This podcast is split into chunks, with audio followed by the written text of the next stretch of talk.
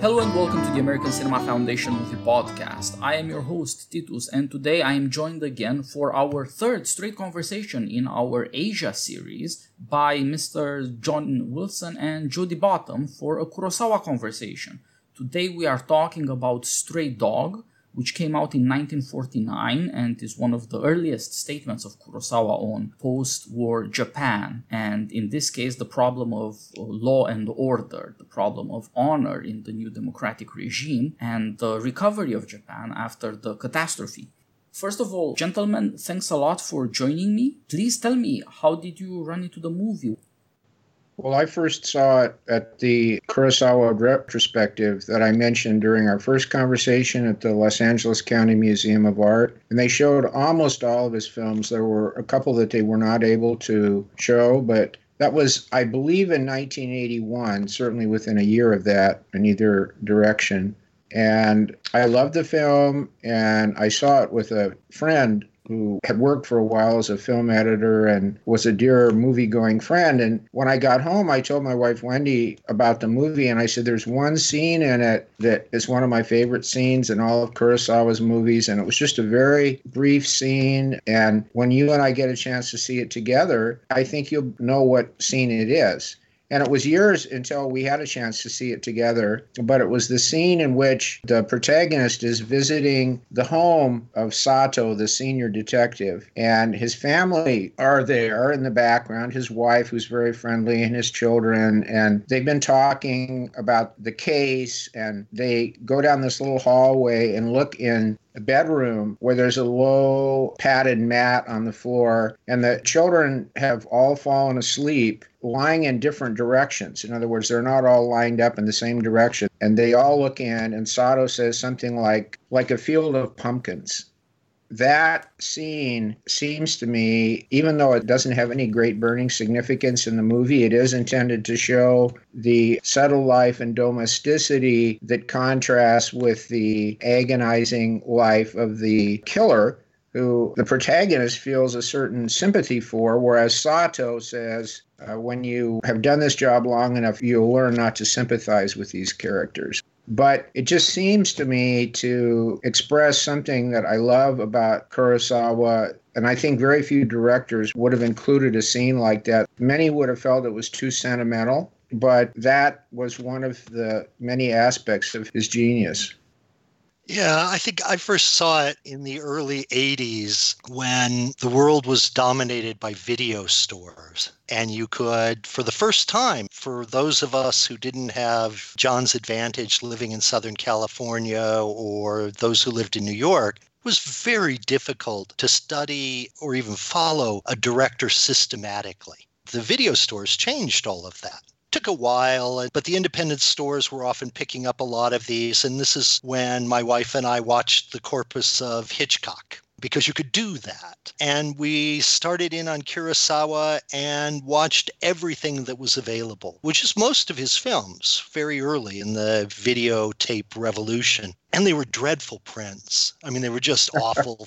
But, but you know, for the first time, you could get the sense of the career arc of a director in your own home or in small town America. And this was just wonderful and a revelation. And I saw Stray Dog in the course of that. At the time, it did not impress me as much. Clearly, you know, a moment caught John. And this works in song, this works in many works of art. If a moment catches you, you're pulled down into the piece. And then, you know, the piece has a kind of weight in your mind that allows you to appreciate it. It's only later that I've come to think more of this film I saw it at the time as a sort of transitional piece, moving him toward the films that we love from him. And I think when we talk about this film, Titus, you know, there are going to be some criticisms. It's not a perfect film, but it is an interesting film. It's in yeah. part a film noir. It's in part a doppelganger film akin to, say, Joseph Conrad's The Secret Sharer or Bartleby the Scrivener, maybe any of those doppelganger stories of high literature, as young detective and the young murderer are increasingly put in parallel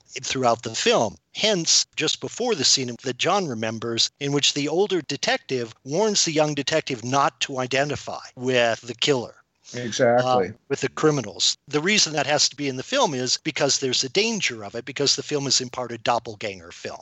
These are parallel characters. But, you know, I think, Titus, we may need to get the plot out in front of our listeners before we get into the intricacies of it. Yes, indeed. We have a very simple, straightforward story at the center of which is a gun. Toshiro Mifune plays a young detective, Murakami, who, on his return from target practice at the firing range in the sweltering summer during a heat wave, is robbed on the bus. He loses his gun. He is shocked to discover it. He tries to run down a person who he thinks stole the gun, but nothing comes of it.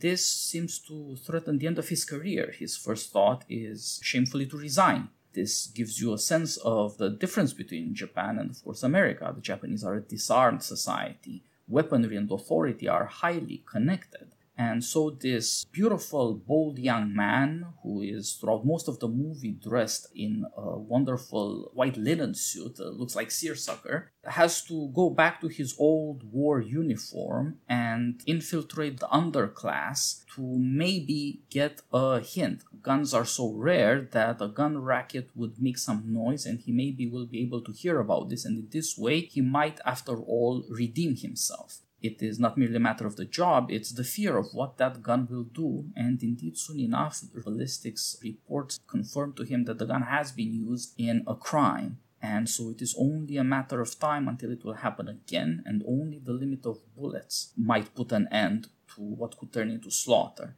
And this is the moral drama that leads Toshiro Mifune, first of all, to see the underclass and to see the city he lives in and the Japan of the post war situation with new eyes, and of course, our chance to look at this world where, under a certain degree of decorum or formality, something like this can happen, this sort of terrible crime. But this also puts him in contact with, as you said, Mr. Wilson, Detective Sato, played by Takashi Shimura, who we should say Kurosawa made some 30 movies. Shimura is in about 21 of them, and all of the ones we have covered in the Asia series, of course. His pairing with Toshiro Mifune is wonderful, and they've done it in so many different ways, in so many different movies, that we cannot go through it all. But I invite the audience to listen to our podcast again or to watch the movies again and see how wonderful they were together. And in this case, Shimura plays the older, wiser man who did not fight in the war, unlike Mifune, who has been a cop for 25 years, has seen it all, known it all, is experienced without having become cynical. He has a strong commitment to the law and to justice, but at the same time, a very serious detachment from the very people he is supposed to be protecting, since he has seen too much in a way. And of course, we get a kind of suggestion about the difference between the army, since we see Mifune in his old army uniform, and the police the two together investigate the case, and so the rookie Mifune gets to learn the ropes. And at the same time, the difference in generations shows up and becomes thematic indeed in the scene you mentioned, Mr. Wilson, when Sato invites young Murakami to spend the evening, have dinner, have a drink, wait out the heat, and perhaps have one moment in this whole story where he's surrounded by people he can trust and even admire in peace.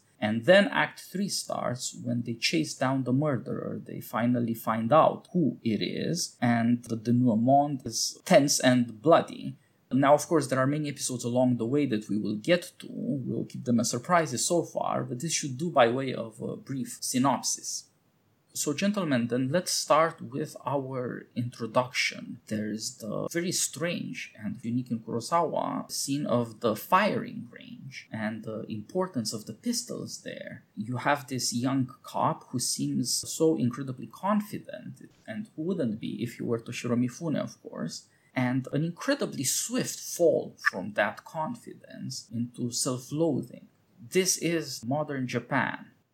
Well, he's Titus. I think he's also the reason to open with that scene rather than you know the much more cinematographically interesting scene of the crowded bus that immediately follows it, during which Toshiro Mifune's character's gun is stolen by a pickpocket that's by far the more interesting scene and that the faces are more interesting and Kurosawa obviously likes it better. But one of the reasons to start with the police firing range is not just narratively to set up that he's a cop, but also to signal one of the things that's going on in this fairly complicated mishmash of genres, which is that this is also, on top of everything else, a police procedural. We see how the police do their job.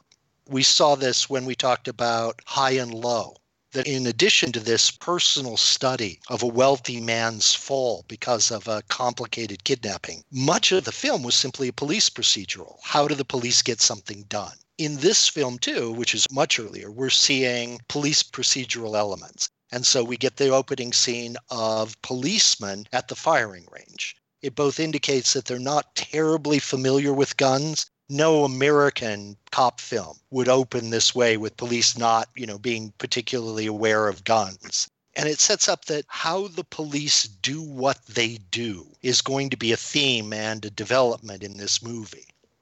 Yes, I would also like to step back to the very beginning, that striking title sequence with the uh, panting dog, which is not only arresting but ties in very much with the theme of the film. And on the one hand, you see the dog panting, and that sets the tone for this somewhat heavy handed emphasis on the heat. Jody said at the very outset that this is a very interesting film. It's far from a perfect film. And one thing I absolutely loathe about the way people talk about films and books and so on is the idea that something has to be, quote, a masterpiece or great to be worth talking about. And the, this terrible inflation of the discourse. This film is quite less excellent in its details in many respects than the ones we've talked about earlier when Kurosawa had fully matured. But it's a very interesting film and one which I've never been sorry to see, even though, you know, I've probably seen it over the years a half dozen times and I've never regretted it the very heavy emphasis on how hot it is and how everyone is feeling that and so on and so on the opening sequence with the panting dog is a very artful way of showing that, but also the notion of a stray dog, which of course is alluded to later in the movie at several points. We have the expression a rabid dog, which is sometimes used metaphorically. And the notion is that if a person is acting that way, you're justified in killing them they have put themselves outside the realm of the decently human, and you may just have to shoot them down in a sense, not that Sato was a bloodthirsty character at all. He's not. He's a wonderful senior detective, as you said, and, and very wise. And yet, to some extent, that's his attitude about the killer, Yusa. And Murakami doesn't feel that way himself. He doesn't at all feel that what the killer has done is okay or just too bad or something like that. And at the same time, he feels a degree of sympathy for him. So that opening sequence is really absolutely wonderful. And the way that he holds it, a little longer than you expect. It's not too long, but it's longer than you expect. I mean, there again, we see Kurosawa's touch. There are many things that I think if Kurosawa made the film, you know, some years later, he, he would have done differently. Like some of the sequences wouldn't have gone on so long. But the overall structure of it and the moral conflict is masterful. Yes, I think you're right. We should indeed start with the title. A stray dog is already a suspicious creature, and we are told in a crucial scene that it just steps away from a mad dog, and then indeed you'd have to put him down. Mm-hmm. The dog is man's best friend, it's a spirited animal. It is a protector. The dog is always a useful metaphor for the police power any political community, any regime has to exercise if people are going to feel safe but it is indeed an inherently dangerous power. The dog can go mad.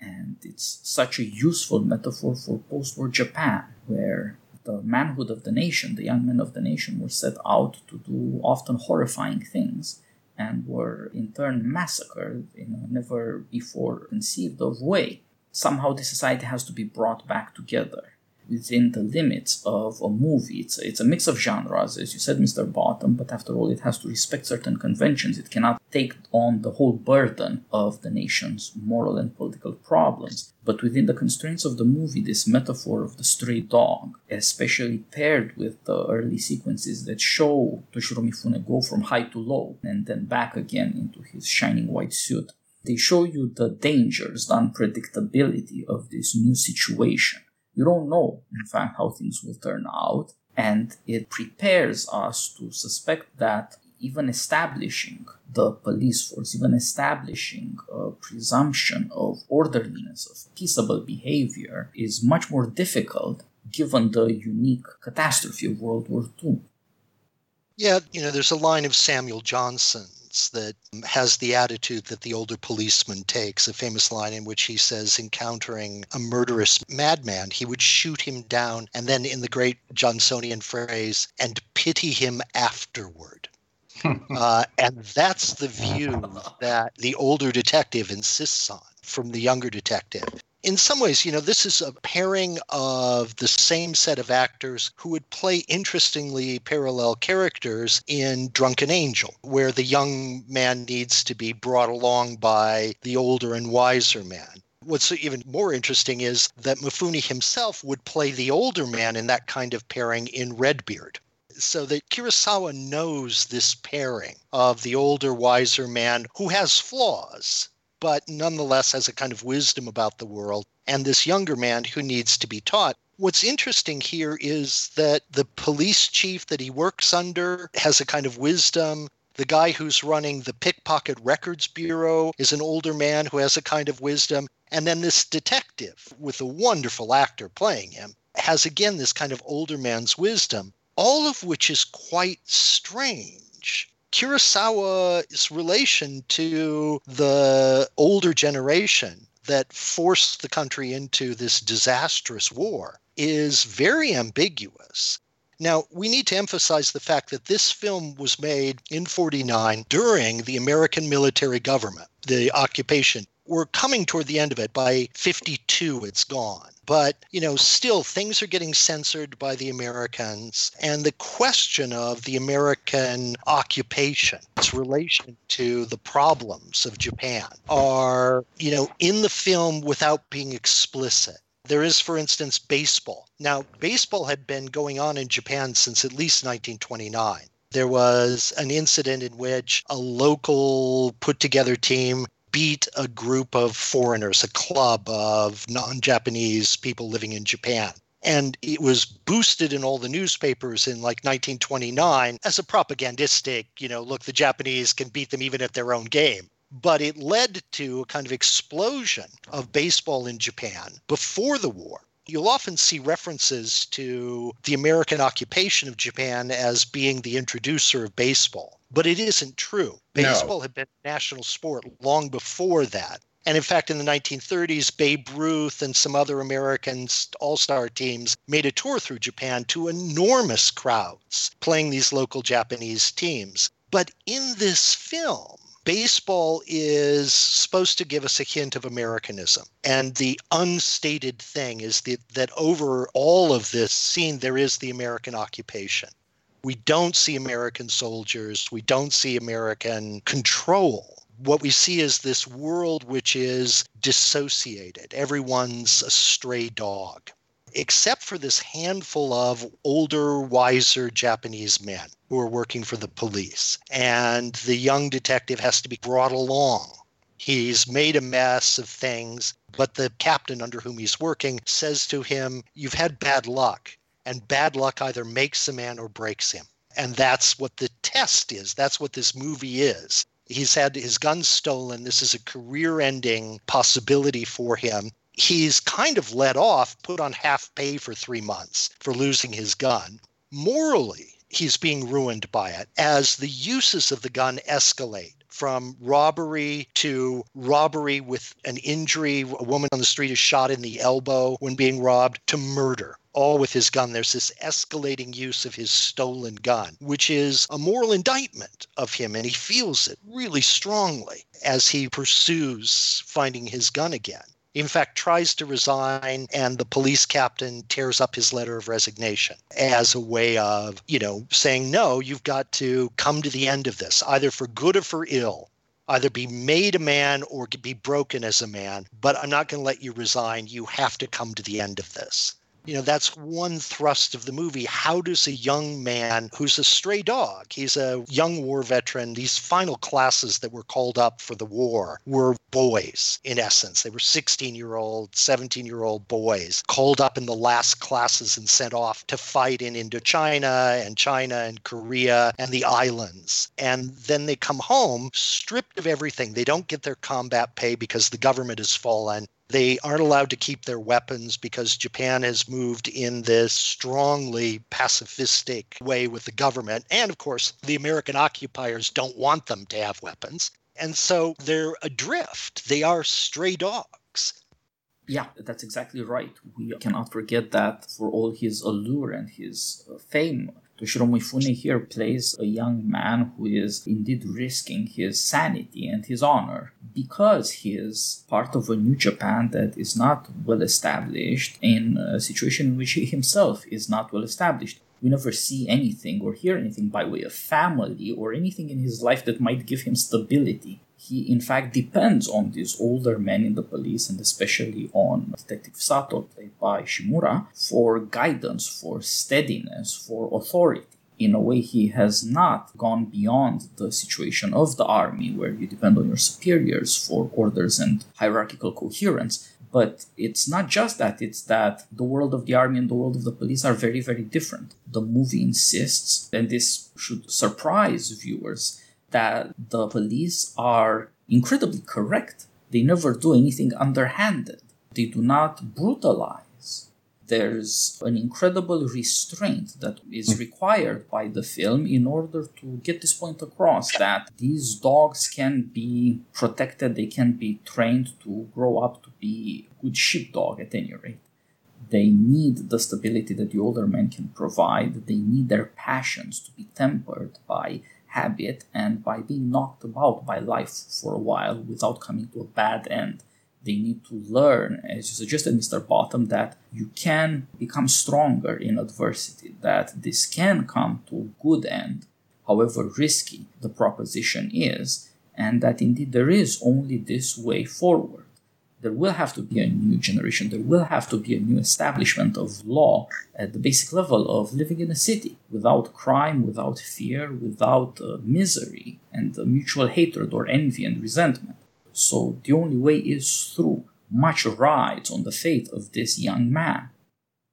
Yes, I wanted to pick up on a couple of things that you both said and then take us in a different direction briefly. The baseball theme we've talked about a little bit on other occasions, and it would be wonderful sometime to do a conversation on baseball and Japanese movies more broadly that would bring Ozu into it, because of course there are many scenes in his movies that are set at baseball games, such as we saw in this Kurosawa film, but there are also many scenes, they're just brief we see small boys playing baseball themselves. But what Jody said about the subtle treatment of the occupation, I think, was very perceptive. And you see that in a lot of films by directors with quite different personalities and styles from this period. Another example of it in this film would be the uh, scene in the dance hall where Harumi, the young girl who was really young, I think she was only something like 16 years old, the actress, and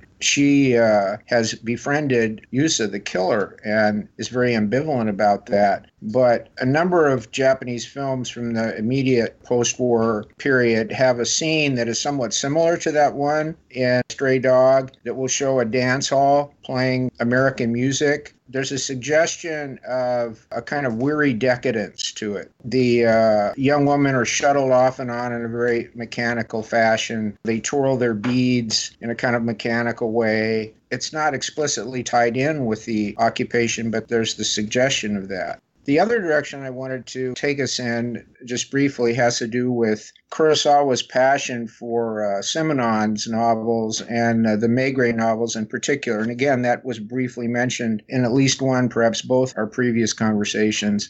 I'm a huge fan of the uh, Criterion collection. I have a lot of Kurosawa's films in that form. It's wonderful that they're also available via streaming now. That's fantastic. But I love those, and I often find the essays that they include along with the film and the interviews and so on interesting. But the essay that accompanies Stray Dog in the Criterion collection by Terence Rafferty seemed to me very wrong in an instructive way. And so I just wanted to briefly read from his comments here because this whole business of Jody alluded to this in our previous conversation. I think that the theme of Kurosawa and genre often gets mishandled, and certainly something that comes up often in that context is the notion of Kurosawa's quite obvious affinity for various Western sources, including particularly the Maigret novels. So, what uh, Rafferty says is Kurosawa told Donald Richie, I wanted to make a film in the manner of Simenon, but I failed. Everyone likes the picture, but I don't. And then he mentions later that Kurosawa, when he was writing about the film in his memoirs much later, he seems to not be so harsh on it and perhaps changed his view. And Rafferty himself rates it very highly. In fact, he was one of the people I was thinking of when I said I weary of people banding about the word masterpiece because he describes it as Kurosawa's first masterpiece, which is absurd. But in any case, he says Kurosawa was right in a way about his failure to imitate Simenon. Stray Dog isn't as tidy or compact as a Maigret novel, but for the best possible reason. It's the work of a more generous and more complex artist. Kurosawa's film has a richness, an abundant and almost unruly curiosity about the extremes of human behavior that the French writer's slender, shapely books never demonstrated. Well, all I can say, having read that, is that either Terence Rafferty has never actually read a Maigret novel, or he's a complete idiot because the very qualities that he attributes to Kurosawa,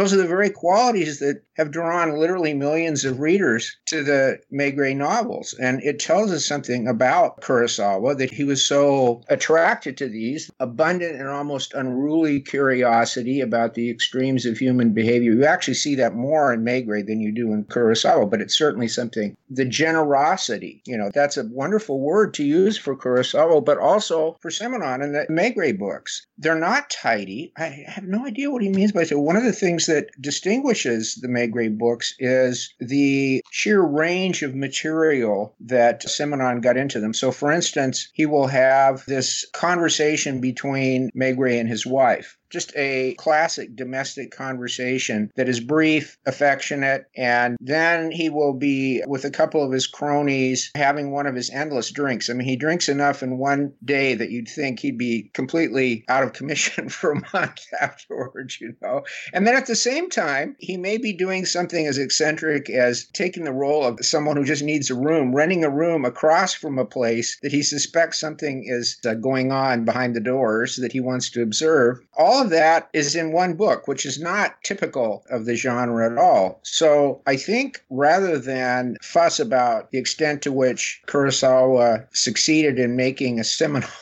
we should say that the two artists, different of course in other ways, at the core, they had a great deal in common. And I think that shows up not only in this film, but in others which have absolutely nothing to do with the mystery or noir conventions. Mr. Wilson, it's quite possible that the critic has no idea whereof he's speaking because Georges Simenon was Belgian, not French. Right, true, yes. yeah, I wanted to pick up on that dance hall scene that John mentioned, where we first find the young woman that the murderer thinks of as his girlfriend, although she's much more ambiguous about this. It's a very strange scene. John pointed out how decadent that sort of scene is. These are women in skimpy clothing doing Western style dance hall routines. And John picked up the lethargy of it the kyodatsu condition that was used to describe all of young people in post war Japan. And I think every young character in this movie is peculiar. The young man who finally tells the young detective where he can get a gun we encounter him throwing rocks into a fountain to splash the hmm. undercover detective. And it's a very peculiar encounter. The young woman he thinks is the right place to get a gun is running an arcade show where you shoot at little targets while she's eating a slice of melon and spitting the seeds out. And she too is a very peculiar character who thinks he's talking about her selling herself to him for prostitution purposes and only becomes frightened when it turns out he's trying to get a gun from her we encounter these peculiar characters over and over again. Some of them, like the pickpocket, some of them are older, but every young character in this movie is peculiar and adrift. And in that dance hall scene, there's not just the decadent lethargy that John described. The dance that the girls are doing is objectively ugly the way they move their hands, the way they move their hips and their legs. It isn't just decadent sexuality like you'd see in, you know, Weimar Germany. It is some very ugly, bad imitation of the West. And then the women all trot upstairs during the interview with the dancer, the girlfriend. We keep getting interrupted by this bevy of young women running up and down the stairs in a very peculiar scene. And Harumi herself collapses on the ground and begins to cry, and there's sort of nothing more they can do with her right then. It's all very odd, but I want to oppose her dancing there, which is in bad imitation of the West, you know, which she knows somehow is bad, with her dancing in a later scene. When the young detective is at her house, they're trying to get her to reveal where the murderer is. And she does finally break down, and her mother is nabbing at her, and it's a very uncomfortable scene. Harumi finally does reveal that the murderer has given her a beautiful dress. She takes it out, and it's a Western style princess dress. And she puts it on and begins to dance twirling and twirling so that the skirt shows her legs up to her pelvis through the kind of screen of a slip. You can see the V of her legs. And she's swirling faster and faster, crying how beautiful she is and it is. And the young detective is just, you know, the flashes to his face just show how freaked out he is, how at sea and lost in this scene. And the mother finally grabs her and slaps her, and she collapses and tears off the dress. And it's all a very odd scene, but it is, again, an imitation of the West. It's a Western dress. It's a kind of public sexuality that Japanese culture had been opposed to before the war. You know, they didn't have a concept of dating. They didn't like holding hands or kissing in public. Their relation to sexuality was entirely different she's got this vision of what it would be to be beautiful in this Western way. And Titus, she gets that ideal just as wrong as they got the sexy, strutting woman ideal wrong in the dance club decadent sexuality and a kind of beautiful young woman flowering into sexual power. Both of these are Western ideals in the presentation of the movie. And the young woman is a stray dog she gets them wrong. She doesn't, you know, really come under the power of her mother. She's lost just the way every young character in this film is lost because the Western ideals aren't, they don't know how to do them.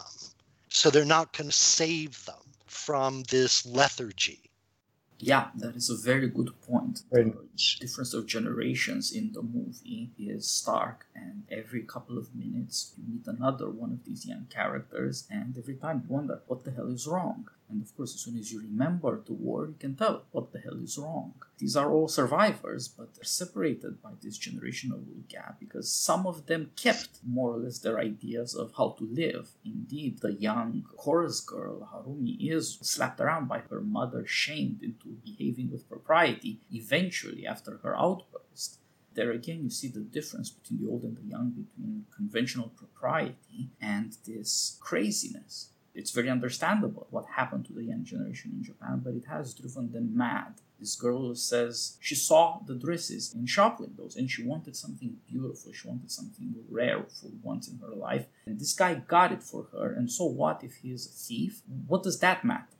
Indeed, if there was a regime premised on being a gang of thieves, the Japanese regime that waged World War II, just like the Nazis, is a prime candidate the notion that anyone will moralize with these young people is, of course, somewhat difficult to stomach, but somehow authority must be imposed. This scene with the girl behaving miserably to these two police officers, one of them far her elder, again shows how restrained the policemen are. They have to sit down, shut up, and put up with it. Her mother might impose authority. She has no father. Perhaps he died in the war. But they can't do anything about it there is such a thing as public and private, and in their incursions in the private world of Japan, these police officers are there primarily to bear the humiliations of Japanese authority for the catastrophe that they have undergone. They can never say something or do something. Constantly, rumors or gossip or offhanded remarks get them in trouble and indeed eventually get the older detective shot. But there's nothing they can do about it that shows part of the subtlety of the movie. There's got to be a distinction between private and public if we're going to have justice. You cannot simply enter into every home, enter into every intention or secret of the heart.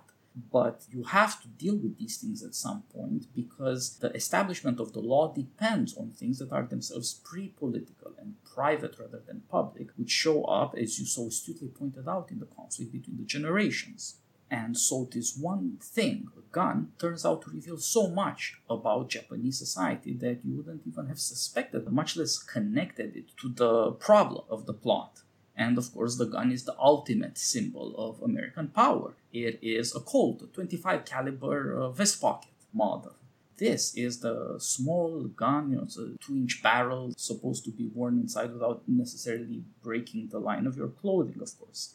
That is what is at the core of this story. This authority to fire will have to be used, and the young cannot be trusted, turns out, or certainly not those of them who have not accepted public authority, who have not accepted this limit on their own passions, the misery they have suffered, the injustices that have been done them. Indeed, their whole future was mortgaged and wiped out. And nevertheless, there is a higher principle than justice, it would seem, because they are not going to get justice they have to learn a kind of discipline like our protagonist learns.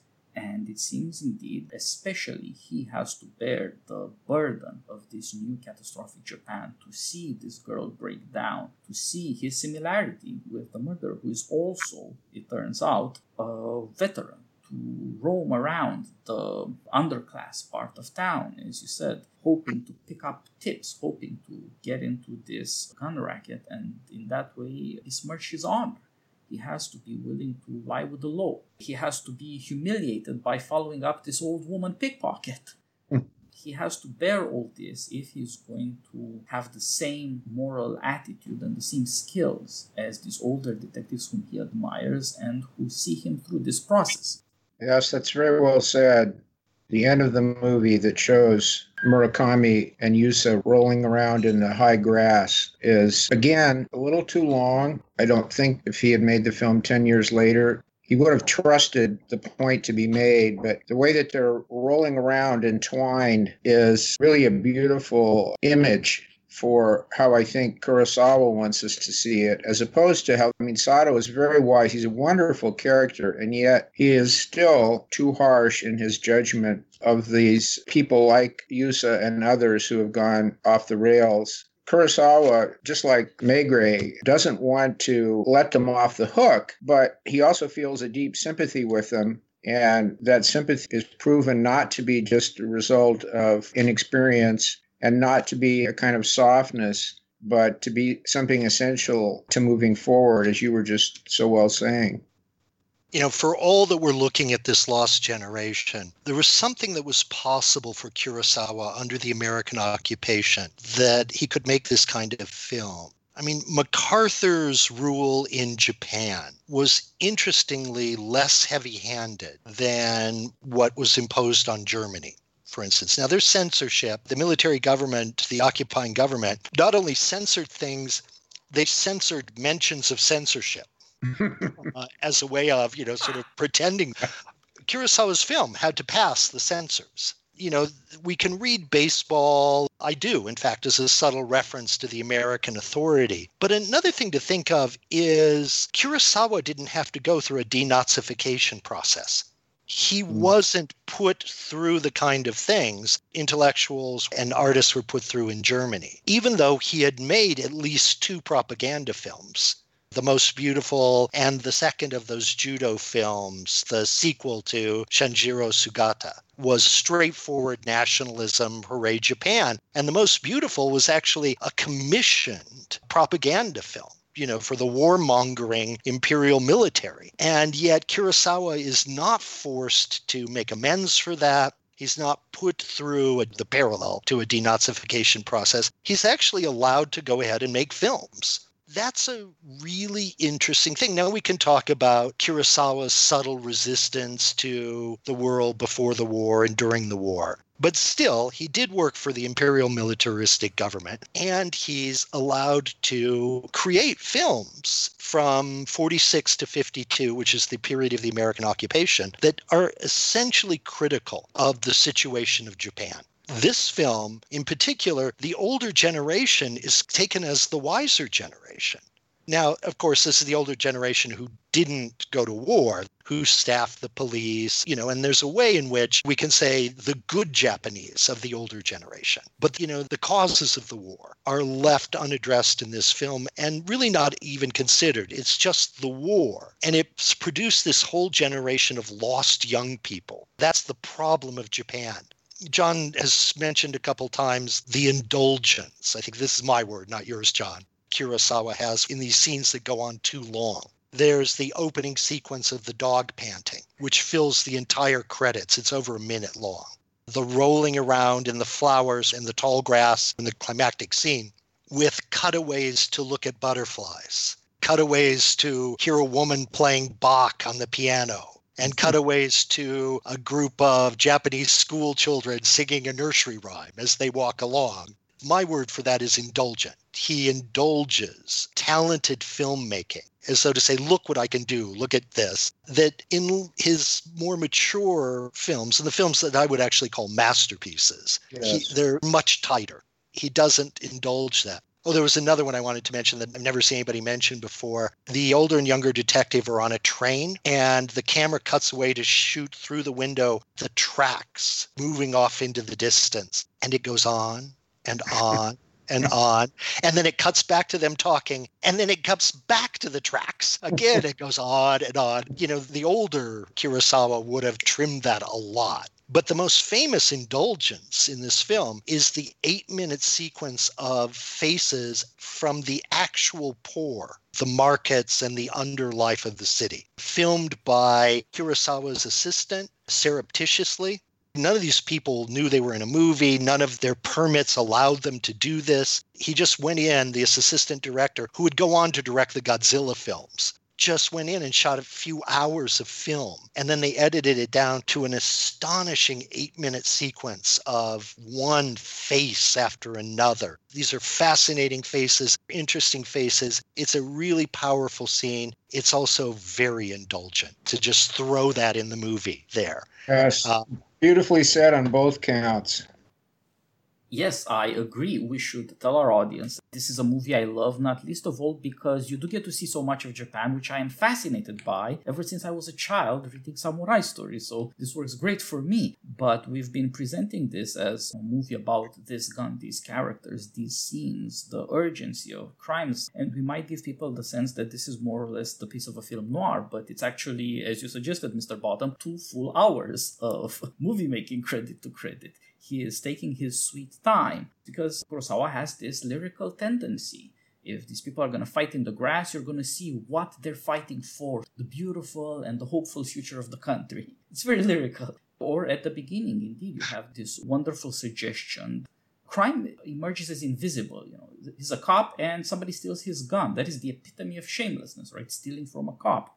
But you can't tell who did it. We all watched that bus shot. It's brought back in recollection later, but you know who did it crime is invisible. So then you go to where the criminals are, and that allows Kurosawa not just to separate crime from normal life by forcing the cop to become invisible among the criminals, whereas the criminal had been invisible with the cop and among ordinary people before. But it allows us to see what the stakes are again at the beginning. There's this side of Japan, which how could you put that on film? Especially, as we said, in conditions of reconstruction, of the national pride, of the occupation. And yet he was allowed to get away with all this stuff, which is amazing in itself. Yes.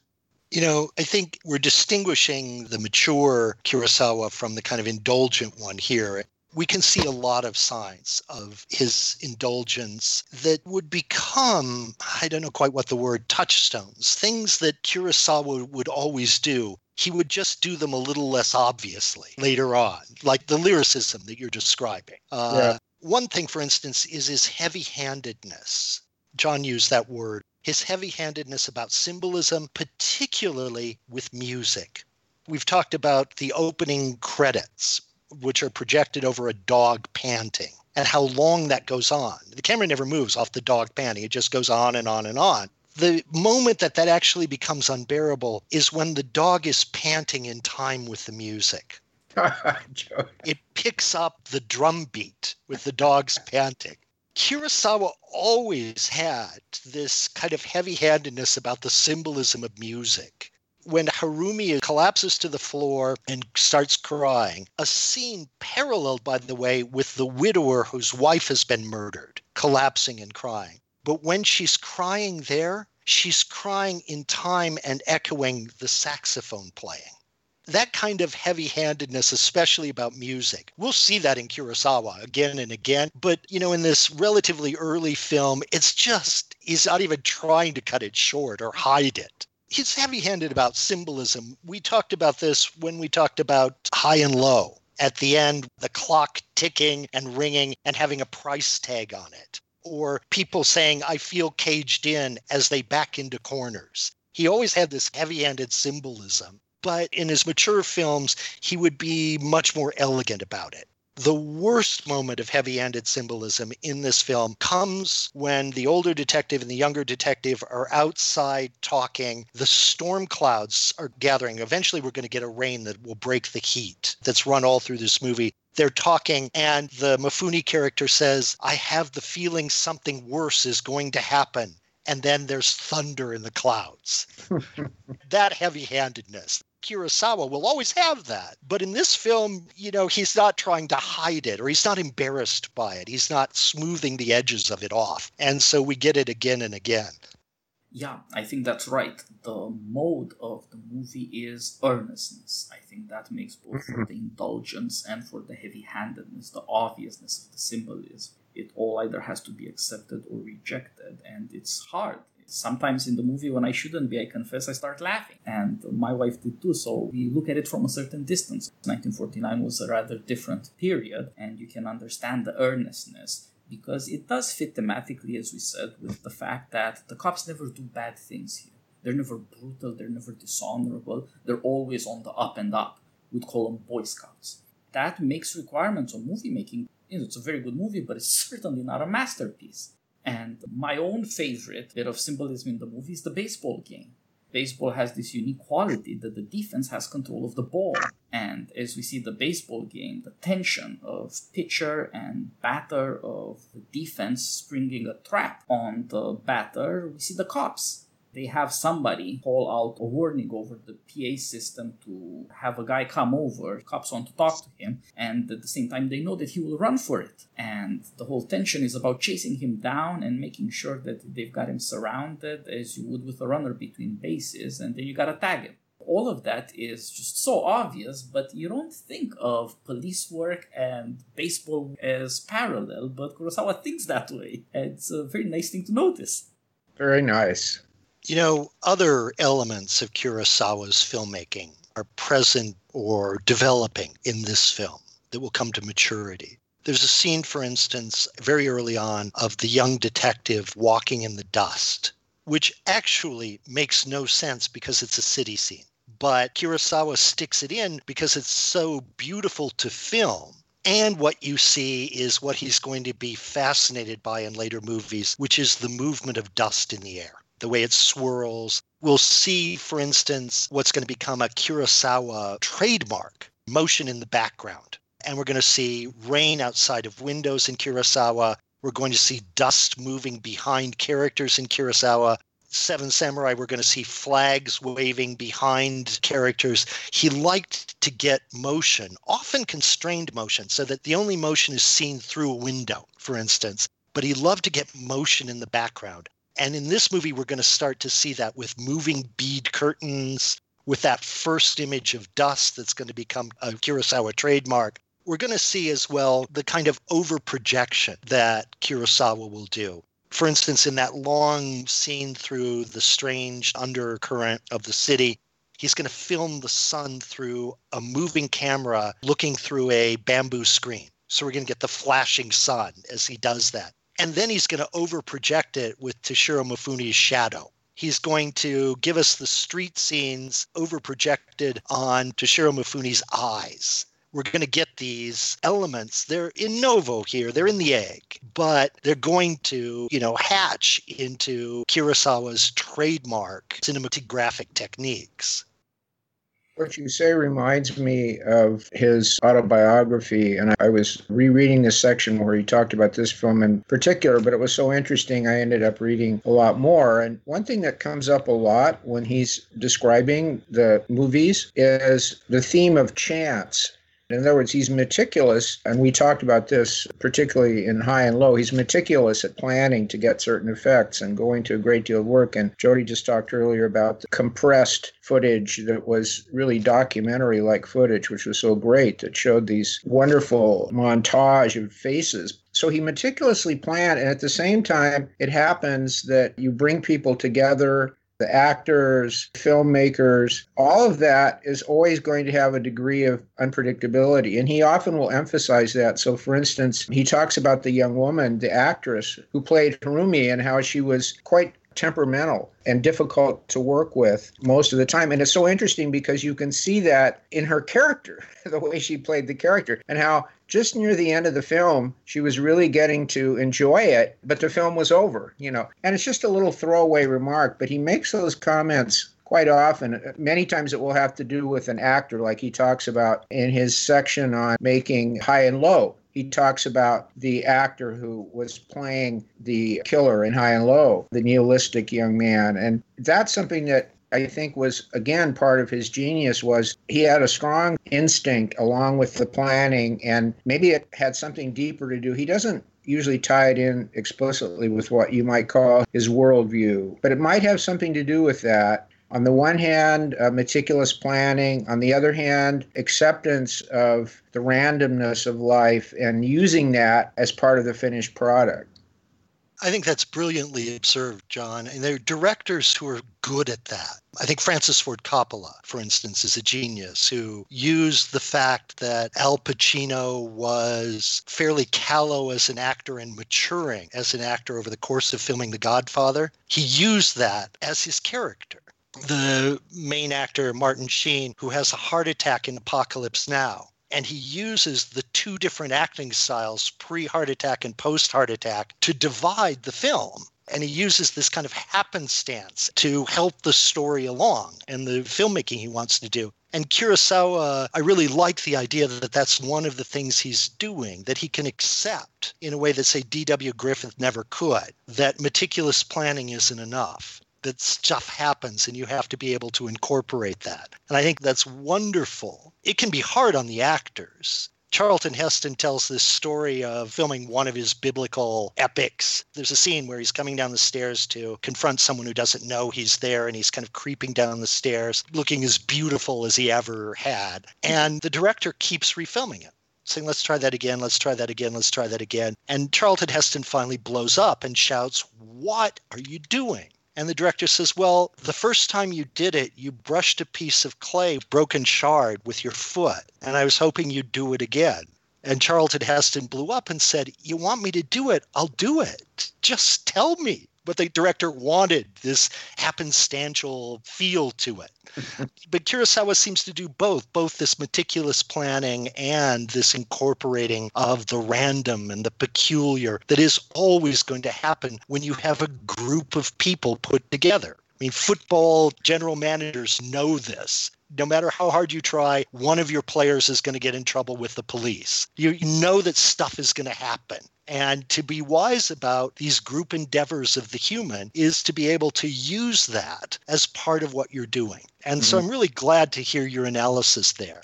It does strike me, though, something we barely talked about that maybe is hard for us to fit into any frame like that the peculiar element of this film in which the killer is not shown on screen until the end. We have a major character who actually does a little bit of an over the top chewing the scenery performance at the end, but still, you know, quite good. But we never see him until the end of the film.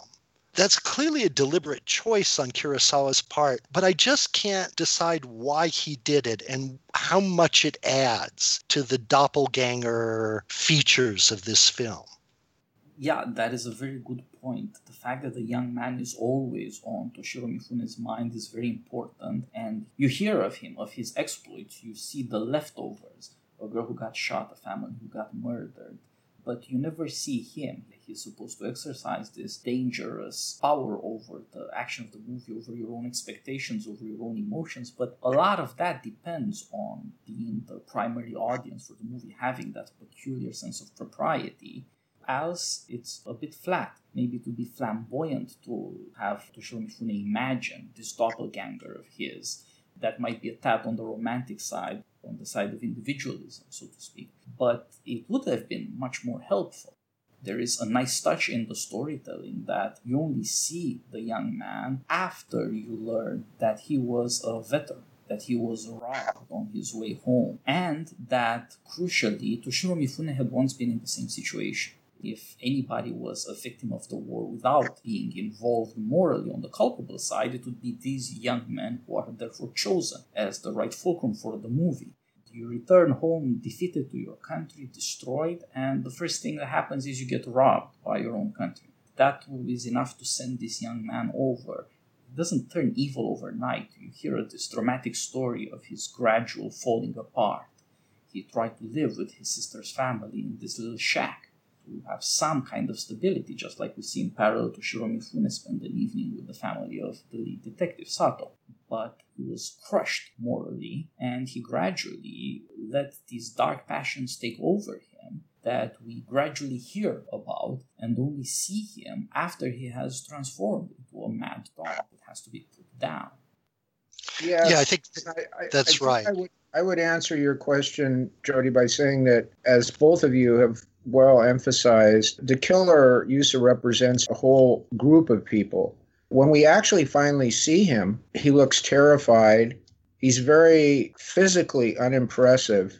He's a striking contrast, for instance, to the killer in uh, High and Low, who was handsome, self possessed, a nihilist. And there's a contrast, which I think, I could be wrong, was deliberate on Kurosawa's part, between the image of this killer. You know, we're not seeing him, we're just seeing the escalating level of the crimes, and this stray dog who has become a mad dog. And then when we finally see him at the end, uh, he's just such a pitiful figure.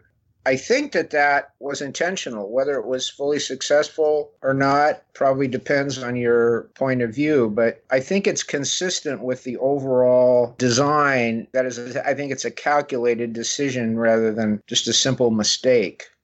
Yeah, he clearly chose to do the reveal in this way. But say in Joseph Conrad's short story, The Secret Sharer, we get the stowaway hiding in a ship captain's quarters. And the question gradually emerges of whether he exists at all. Uh, whether this is all happening in the captain's mind because no one else ever sees him. Also, certainly in The Secret Sharer and maybe in, say, Bartleby the Scrivener, there's a subtext of a kind of unacknowledged same sex attraction and I'm not sure whether that's going on in this movie when they finally encounter each other. They do have shockingly similar suits on, and sexuality in this film is very odd. From Harumi's dancing, and in an old expression, the young detective's not knowing where to put his eyes while she's dancing in this Western dress down to the person who leads them from Yusa to Harumi is this clerk at a hotel who's very peculiar. In any other context, I would say he's stylistically, campily gay. But they keep describing him as chasing women and they describe him as being bullied in the army. And the older detective actually Titus has said several times that the police are not violent, the police are not forceful here. The one time the older policeman actually threatens anyone is in that scene where the clerk makes some final remark and the older detective storms back in and, you know, just makes him retreat up against the wall. It's the one physically forceful moment from the older detective. And it clearly has something to do with the older detective's disgust with the sexuality of this hotel clerk. The sexuality in this film is very odd it would be very typical in a doppelganger piece of art to hint at some kind of same sex attraction here. And I'm not sure what's going on in that last scene as they're rolling through the grass in each other's arms. It's very subtle if it's there at all. But, you know, they are very sensual in that last scene. But you're right, the criminal, John, is unimpressive as a war veteran. I mean, he panics and fires off his last two bullets to hit a tree for a war veteran, we would expect some more familiarity with firearms, some greater coolness under fire. You know, he's not an impressive character, but he's been built up that way because of his escalation and the, role he's playing in Toshiro Mifune's mind. Yeah, I agree. This is a very interesting character played by Isao Kimura, who played the lead detective, so handsome and competent and professional in High and Low, the first of the movies we discussed. He was also the young, incredibly idealistic samurai in Seven Samurai Katsushiro. A role like that is what, in this case, Toshiro Mifune is playing, the young, idealistic cop. He is a doppelganger. It is the case that we even hear the only time Toshiro Mifune he doesn't contradict, but in a playful manner over drinks when they are almost equal, or at any rate comparable in conversation, the only time he talks back to the lead detective, he explains that he himself was in the position the young, now murderer, once was as a robbed veteran, as a disillusioned young Japanese man, crushed he tries to explain that this was his problem too, that he feels about it in a way that the older man cannot and won't even try to understand. He shrugs it off with a French phrase it's gotta be après guerre, post war syndrome. They can laugh about it, but obviously it's personal for Kurosawa, and perhaps you could say that in the logic of poetry, post hoc ergo propter hoc, what follows after follows from, the old man gets shot because he was contemptuous and didn't want to understand this young crazy guy who, in a moment of surprise, unpredictably happens upon him as he's making a call and guns him down, although the old man does survive. This leaves Toshiro Mifune alone to confront the young man, to confront this other side of himself. The rage and the impotence he must have felt as a young man destroyed and country destroyed and then alone robbed without a future he did a smart thing, went into the police. Mm. There you will get order, stability, hierarchy. If there is a part of justice that requires honor but does not depend on politics, that would be law enforcement. Even in a tyranny, you can imagine a city that's fairly well run where people don't rob each other or murder each other or what have you. This is why there's a kind of ground to say that these old policemen are honorable. Yes, they served a horrifying regime, but on the other hand, what choice did they have? There was nothing for them to do, but what they did do kept the civil peace, kept to what extent was possible some semblance of morality, of public order. That's what Mifune signed up for, but here you do see this other side of him, brought out of him against his will, as it were, in confession, because of his mounting guilt at the crimes this young man has committed, with which he identifies too much. The older guys do repeatedly tell him, calm down, it's not such a big deal, do your job Stop with the melodrama of resigning. What are you waiting here for, cat in hand? Get to work. It's half pay for three months and you've been punished, and that's it. You don't have to have a whole drama about it. But of course, he has to have a whole drama about it. Not just because we need the movie, but because he as a character has been in this situation. And indeed, there is something pitiable, or at least contemptible, about this criminal who is so much like him and they wear the same white suit except that he's muddy, dirty, and ragged, typically his darker half.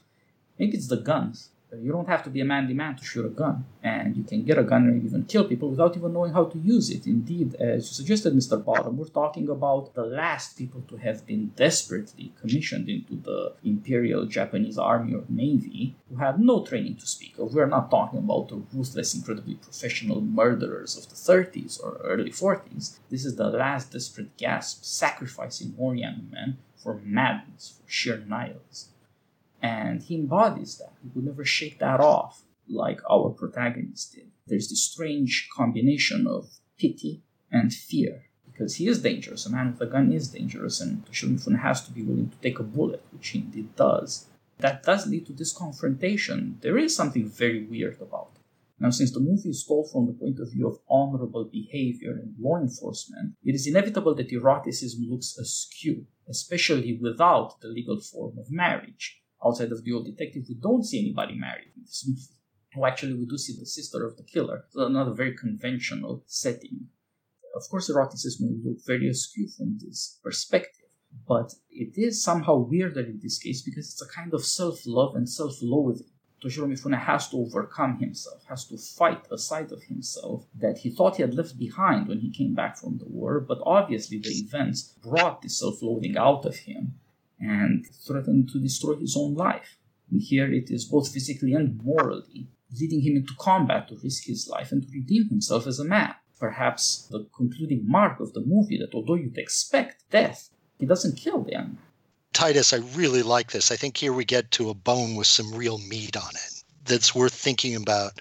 We can take this to say for all that the older generation of policemen have a kind of admirable worldly wisdom one of the themes of this movie is even for a boy desperate for a father, he's throwing himself at one father figure after another, like home for a bunny, saying, Are you my father? Are you my father? He's desperate for a father in a way we, you don't see outside of a Dickens novel or Kipling, I guess.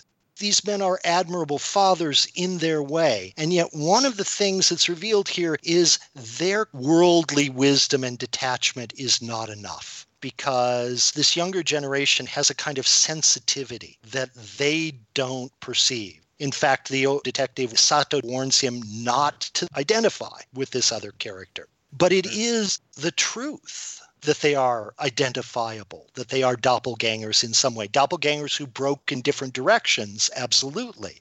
And in furtherance of your point, Titus, I think I look to the fact that there are only two pieces of handwritten text in this film. One is Toshiro Mifune's letter of resignation, the other is this very strange, rambling stream of consciousness recording from the murderer that they find in the sister's house. And those are the only two pieces of handwritten text that the camera actually focuses on. And because Kurosawa in this film can't help but, you know, slap us upside the head with points hmm. like this, we actually get an extra unnecessary scene of the older detective having to interrupt the younger detective who's taken it outside to read again, just so we know that this is a serious thing this stream of consciousness confession is about how it's raining and how disgusted with himself the murderer feels. This is all pre murdering. And how there's a cat crying in the rain and he kills the cat so the cat won't suffer anymore. But then he says, I am a coward. And it shows a peculiar and unpleasant, but very precise level of sensitivity. And that, of course, is exactly what's revealed in the letter of resignation. This is why the captain tears it up. In essence, he's saying you are being oversensitive. You know, you should learn from this. You got punished. Now we should just move on. You shouldn't feel as though somehow your very psyche has been implicated in this. But what the young men know is that their psyches are implicated their sensitivity is something that the older men lack for all their detached wisdom and fatherliness.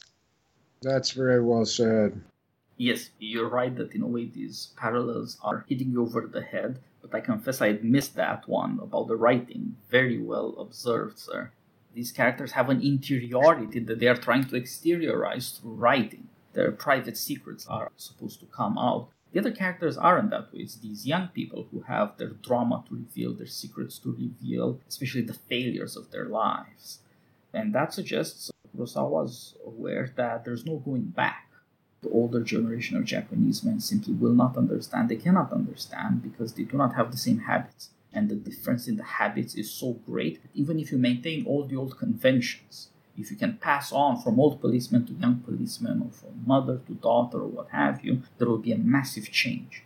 The unquestioning confidence that you would have had before has been wiped out. Gradually, one assumes Japan would have to be rebuilt on a different basis. you may safeguard peaceableness and law enforcement, but that will say nothing about other things like the basics of putting two together, marriage, children, all these things. The society will be vastly different. Can say that there is this point that because of the specific choices, young soldiers who hadn't really fought, just defeated old policemen who had never been involved in the war, or the madness of Japan in that time, but were indeed trying to keep the madness limited if possible under law. They have a kind of closeness. There's a point of near contact between them. But indeed, in that evening that they spent together, the old and young cop, Toshiro Mifune has to leave at some point and go on with his business, try and find this killer. It's obviously the case that he cannot share the life of the older man and he cannot even rest in this attempt to become friends in a personal way. It's a failure. These worlds are in fact separate. That's a beautiful way to end. Gentlemen, thank you very much for joining me. We started with high and low, where we see both business and police, and then we went to the bad sleep well, where we see only business, and here we end with stray dog, where we see only the police and so we have completed a kind of trilogy on Kurosawa. Thank you very much for joining me, and I hope our audience will be persuaded to watch these movies. There's always TCM and the Criterion channel. Public services people get to know them and get these movies on Kanopy or in other services, which are often free. They are wonderful insights into the transformation of Japanese society and beautiful pieces of film. Thanks for having us, Titus. I've enjoyed all three of our conversations. Not that we have to rank them, but this was my favorite of all three. I, I really enjoyed it. Thanks, thanks much. Well, I'm glad we're leaving on a high note, and so done, we might find some other subjects of conversation in the future. All the best, gentlemen. Bye bye.